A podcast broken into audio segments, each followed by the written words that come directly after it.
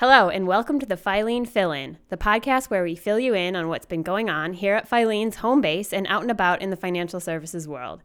I'm Holly Fearing, and joining me today in today's fill in is the genius George Hofheimer, the beautiful Ben Rogers, and the amazing Andrew Dowden. I really like alliteration, guys.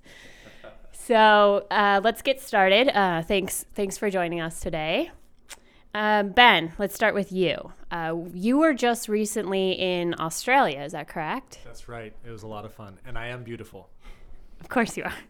That's why this is a podcast. so, can you tell us a little bit about what you were doing in Australia? Yeah, so we have great partners that we work with, actually all around the world. But I was uh, most recently in Australia working with two different groups. One is the AM Institute, uh, that that is it's a professional development organization for everybody who works for Australian mutuals, uh, which is our credit unions, but that includes banks for them, and also working with COBA, the uh, Customer Owned Banking Association, who we do research with. So lots of fun, and it's it's really interesting when you spend enough time overseas. It's more it's like the the old phrase: the more things change, the more they stay the same, because the things that that our partners in Canada and Australia are dealing with are exactly the same things here. What they really want to hear about um, in Australia right now is building communities, building community uh, communities among dispersed memberships, and treating that as a core value proposition.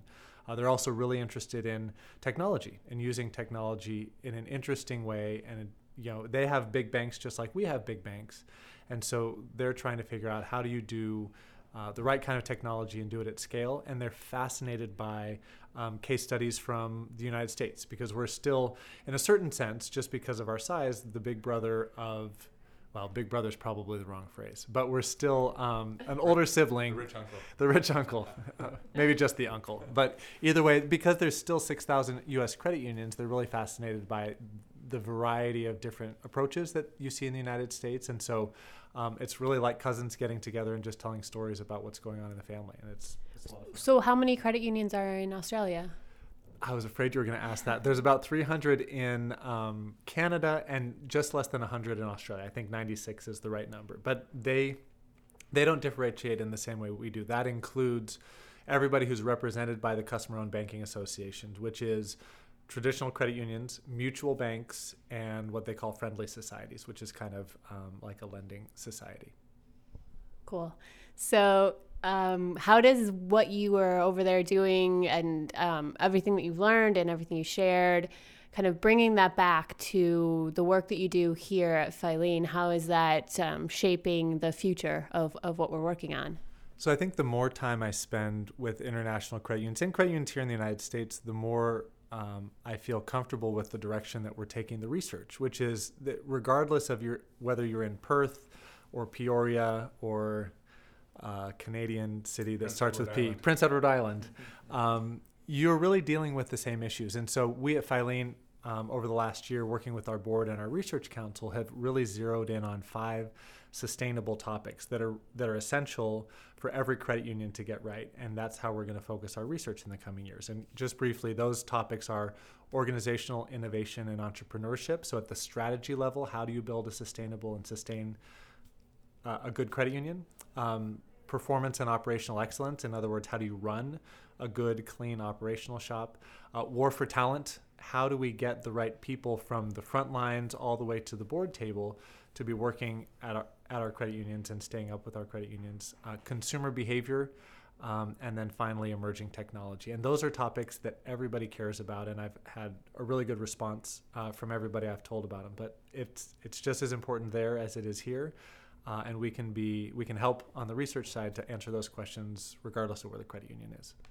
Great. So we look forward to hearing more about those topics as they develop. And uh, before we move on, I you mentioned Prince Edward Island. I know there's some really good mussels there. Uh, what is something that you had in Australia that was delicious? So I ate, believe it or not, and maybe not surprisingly, Sydney. I was in Sydney, and they have a great uh, Asian fusion scene because there's so many people who come from Asia, and I had amazing pork dumplings that were like there was nothing fancy about it. The presentation was just normal, but they were delightful. They were made with pork and heaven all together inside of a roll. Right, because they're closer to heaven, right? Down on the south southern hemisphere. That's right. heaven is closer because the atmosphere is thinner and it's hotter and all of that. And uh, do they do they farm pigs there?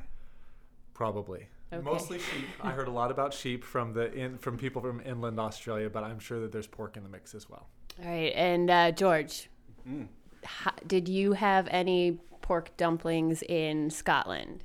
I did not. I did not. Uh, but I did try haggis, which um, I've uh, managed not to look up what's in haggis because I've been told if I know what's in haggis, I probably would uh, not have eaten it. True. So let's let's back up a second here because uh, you were in Scotland. That's where you had you had this haggis. Uh, why why were you eating haggis in Scotland? Uh, it's a long story, but um, I'll keep it really brief. Uh, our good friends uh, over at CUNA Mutual Europe uh, and Paul Walsh, who's the president and CEO, uh, was part of a day long event held in the Scottish Parliament, uh, hosted by some of the parliamentarians and the equivalent of our Speaker of the House to convene all of the credit unions in the country of Scotland to talk about the notion of making Scotland a credit union nation. Um, and basically, what that meant was creating laws, uh, creating opportunities, making funds available to credit unions to grow and thrive uh, in the country of Scotland. All right. And what was your favorite part of that trip that you had? You know, I, th- I think the favorite part uh, was the surprise of what the event was like. Um, uh, here in the States, if you're told, hey, there's an event being held at the U.S. Capitol, uh, it's usually some sort of basement room uh, where there's no windows and there's maybe three people in attendance. Uh, this meeting was actually held in the formal chambers of Parliament, and I wasn't fully aware of that. I was um brought into the to the venue and uh, brought to an ante room, which was really nice. And I didn't know any of the uh, characters that were in there, and um, I had the presence of mind not to uh, ask what their roles were. And it turns out it, it was the Speaker of the House um, of the Parliament and one of the uh, the ranking parliamentarians, um, and. Um, uh, was then ushered into the uh, to, to the full uh, chamber and was able to deliver uh, a talk about some of the research that we've done at Filene that was um, very useful and interesting for the Scottish Credit Union. So just the uh, the um the ability to uh, stand on the floor of the Scottish Parliament and uh, address some of the research findings that we've had over the years was was pretty special. And what is next for you uh, in in that respect of kind of speaking about our research and thinking about what resonates with people? Uh, what what have you brought home, and, and what direction are you going with your work now? Yeah, I would I would echo Ben's thoughts about uh, all of the travel that we do outside of North America. The the more it's uh, you know the further you go, the more it stays the same. Um, so the stuff that they were interested in was uh, related to how do small credit unions thrive, and we've done a lot of research uh, around that. Uh, so we'll continue to share the research with uh, Scottish credit unions, credit unions in the UK, credit unions in uh, Ireland uh, about those opportunities because they do tend to be a little bit smaller than us. And then I think going forward is just op- opening up opportunities for awareness about what Filene is and the fact that we are a very specialized organization that looks at customer owned or mutual or credit union cooperatively owned financial institutions and um, making the knowledge that we've acquired over the years available to as wide an audience as possible. And that may lead into uh, opportunities uh, such as uh, some of our impact programming, maybe some of the ideas that we're working on here and working with US and Canadian credit unions, we can bring over to Scotland. Maybe it's innovation programming uh, and so on and so forth. So um, we have a special relationship with uh, our friends in the UK and Ireland, and um, that's, that's pretty much uh, what we hope to continue. Any future trips that you are aware of so far? To that part of the world, Anywhere um, uh, next week I'm going to Costa Rica. But not for work? Not for work. not for work. Okay, okay. I will not be uh, in my uh, blue suit uh, at all. No ties. Um, it'll be a lot, a lot more formal, a You lot know- less formal. Yeah, you know, find some credit unions to visit though. Uh, You know, I probably won't. I probably won't. I'll probably um, uh, keep uh, personal life uh, and work life separate during that. You could next- maybe try to organize one um, with like the marine life. I, yeah, I think I think uh, after the sun goes down, we'll try and organize uh, lots of credit unions. That would be really fun. I'll Mm-hmm. Yeah. report back on that. Okay, that'll be the great, next podcast. great, definitely. We've Okay. got a topic already. Great, uh, thank you. And and Andrew, you You were uh, you had an international experience as well, but you didn't have to travel quite as far. Uh, it sounds like you were able to bring people from Asia, from South America, from Europe, all together in our nation's capital. Can you tell us a little bit about that experience? Sure. So yeah, as uh, George and Ben were uh, traversing the planet uh, meeting with uh, others in foreign countries, uh, we had the opportunity, my colleague Marnie Renteri and I, to host a group uh, from a program called the CIBP, which stands for the Confederation of International Popular Banks. People's Banks translates into cooperative banks, basically credit unions, but on the international stage. And this was a group of mid level executives from Asia, North Africa, Europe, South America that uh, come together for the course of a year and attend three different modules. Uh, the first in Germany is around uh, strategy. There's a module that's uh, held on leadership, and then we had the uh, module about innovation. So we uh, walked this group through a uh, four day process of learning about the Filene method of innovation that we teach our I3ers. So, um, the, the program that we've had a ton of success with here in the United States, we uh, gave a little taste of that to our foreign visitors. Uh, and it was really uh, exciting and enriching to see uh, these individuals from four corners of the earth sharing the same sorts of problems and challenges that credit unions in the United States have. So, challenges around increasing regulation and how can they uh, continue to uh, maintain stability in the face of increasing regulation. Challenges of uh, new competitors that are entering markets in Germany and Asia and beyond. Uh, the same sorts of challenges that U.S. credit unions are having, and uh, got the chance to share with them the process that we use to come up with innovative solutions to meet those challenges on behalf of credit unions, popular banks. And it was really exciting to see them walk out of the innovation immersion with three tangible prototypes that they could then take back to their individual cooperative banks, wherever they're located, and put into practice.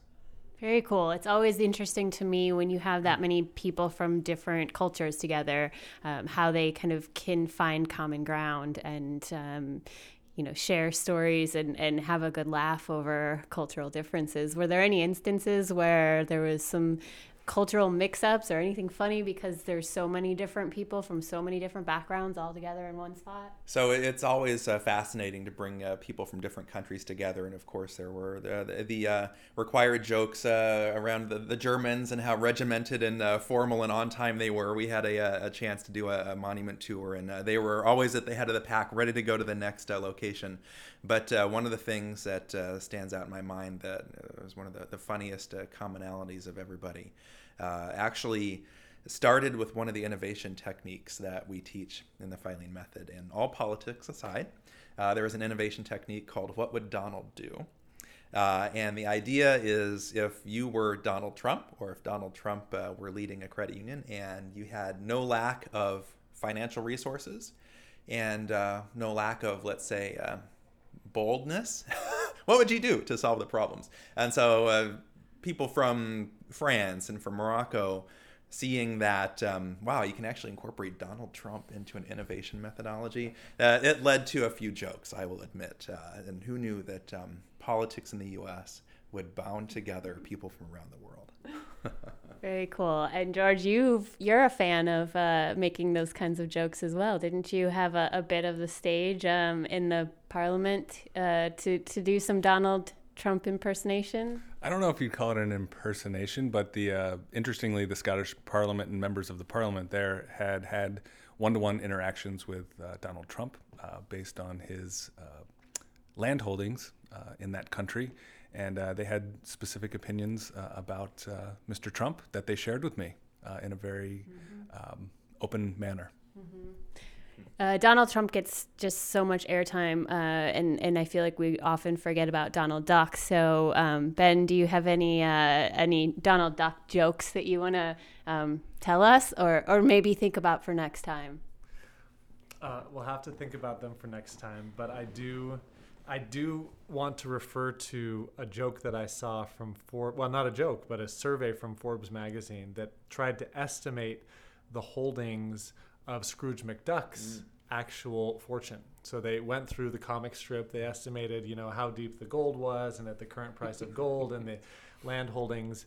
Um, and according to Forbes, Scrooge McDuck is worth approximate, and speaking of Scottish people, Mm. worth approximately forty billion dollars in today's in 2015 dollars. And spoken by a true researcher, only a researcher would get a joke mixed up with a survey. The survey. That's a, that's the closest I can get to a Donald Duck joke. But Was that was that uh, was that inflation adjusted? uh, it was inflation adjusted to 2015 dollars. Yeah. Thank you. Excellent. And but gold fluctuates wildly, so we don't know what it's going to be tomorrow. Yeah. So so this th- these uh, investment performance is no indication of uh, future investment performance. Okay, I think thank that's you. what he's trying to say. Yeah. Okay, thank you for the disclosure there. So this Yeah, with all, all those billions of dollars that exist in the in the duck family, they still can't afford to buy pants. No, Andrew is the one who took it away. Leave it to the guy who worked for Disney for a while. Yeah, I knew we'd get a Donald Yeah. Duck joke in there Had somewhere. to happen. So before we go, we're almost full up on the fill up here. Um, just wanted to ask, what are you guys most excited about that that's coming up? Uh, I'm really excited, and this is back to the centers of excellence. So we've announced two of the centers. The first uh, announced center is the Organizational Innovation and Entrepreneurship Center, which is headed by our good friend Dennis Campbell, who's a professor at Harvard Business School. Uh, the first colloquium, which is an in-person, one-day kind of intense session around that topic, is going to be June 14th uh, at Harvard. So. Uh, stay tuned to our site. You'll see the announcement soon to sign up. We really hope that you'll be there. It's free for Filene members. So uh, if you care about strategy and uh, building a, sustainable credit union for tomorrow, you're going to want to be at the center. Gosh, so from the, uh, the innovation uh, world, uh, the thing that stands out in my mind is our, our incubator that we're just now kicking off. Uh, it's aiming to help bring uh, more affordable financial access specifically to minority households. So we are very fortunate to receive some funding from Visa and from the Ford Foundation uh, to test five products that are already having some localized success at credit unions and organizations around the country at meeting the needs of minority households. And uh, we're really excited because now we're inviting credit unions around the country to be a part of the testing to say, you know, can we take the best of what's going on in, uh, in the country and test it at our credit unions and see if we can have some positive impact for minority households. So really excited to have credit unions join us over the next 18 months. All right, very good. Well, I really appreciate you guys uh, for being here, talking, taking the time to talk with us today. Um, join us next time on the Filene Fill In podcast, and we'll have more jokes, we'll have more updates, and potentially a topic on. Uh, well, ducks have already been spoken about, so I think next time we probably need to talk about hippopotami. All right, you heard it first. Hippopotami. I think a Hippopotami. slogan to finish the podcast. How about we all finish with a rousing "Fill her up"? Okay. All right, on up. three. One, two, three. Fill her up. Thanks. Any hashtags? I know that last time we did a test, uh, we did a hashtag. I, you know, I think the uh, I think the most memorable one is hashtag never been a better time to be a credit union. Yes. All right, we'll keep that one going. And Keep I have that one. going. Hashtag help us figure out a better cheer than fill her up. All right, you heard it. Thanks, everyone.